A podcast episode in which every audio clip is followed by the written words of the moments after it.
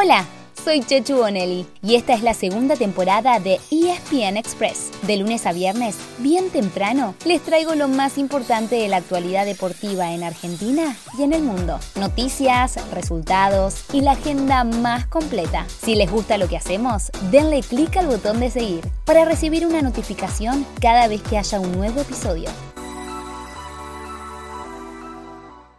Real Madrid, señoras y señores, nuevamente campeón se queda con el trofeo más importante del mundo en equipos. Real Madrid aquí en París, campeón de esta edición 2022.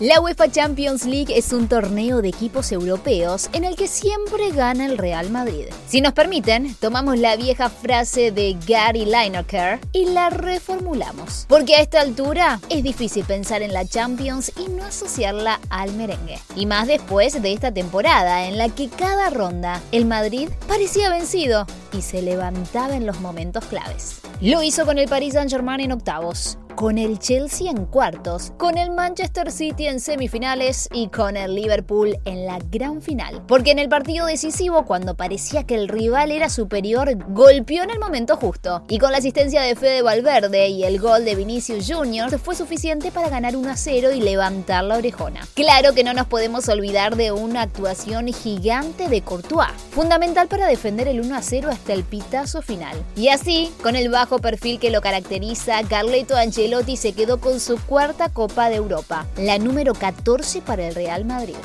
Mientras en Europa terminaba la temporada, en Sudamérica se sorteaban los octavos de final de las Copas Continentales. Y en la Libertadores quedaron cinco de los seis argentinos del mismo lado. River jugará con Vélez en octavos. Y en cuartos, el ganador se cruzará con quien se imponga entre Talleres y Colón. Eso garantiza una semifinal argentina. Y en esa instancia, el rival podría ser Boca Juniors. Claro, antes que el Genei se debería eliminar. A Corinthians primero y al vencedor de Flamengo Tolima después. Del otro lado del cuadro estará Estudiantes, emparejado con Fortaleza. En la Sudamericana solamente hay dos argentinos en octavos. Lanús se cruzará con Independiente del Valle de Ecuador, mientras que Unión de Santa Fe enfrentará a Nacional Uruguayo. Todo esto, claro, a partir de la última semana de junio, en series de ida y vuelta, en las que el equipo mejor ubicado en la fase de grupos definirá como local.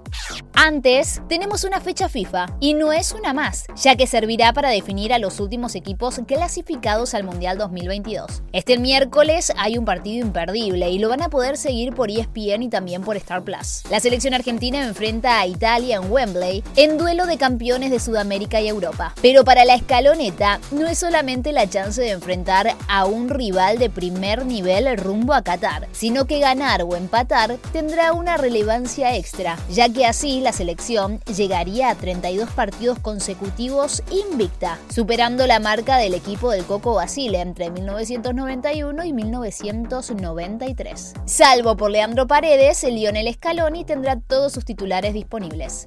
Dejamos el fútbol de lado para hablar de hockey, porque las Leonas quedaron a un paso de asegurar el título de la Pro League. ¡Vamos, chicas! El fin de semana empataron dos veces con Países Bajos, pero en ambos partidos cayeron en el desempate por penales. Ahora tienen la chance de consagrarse si derrotan a la India en uno de los dos partidos que se jugará el 18 y el 19 de junio.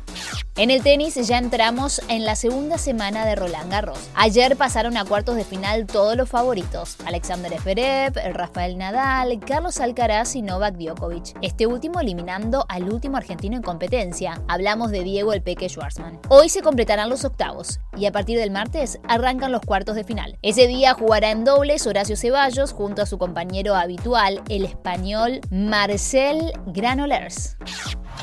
Los Boston Celtics van camino a las finales de la NBA 100 a 96 sobre el Miami Heat.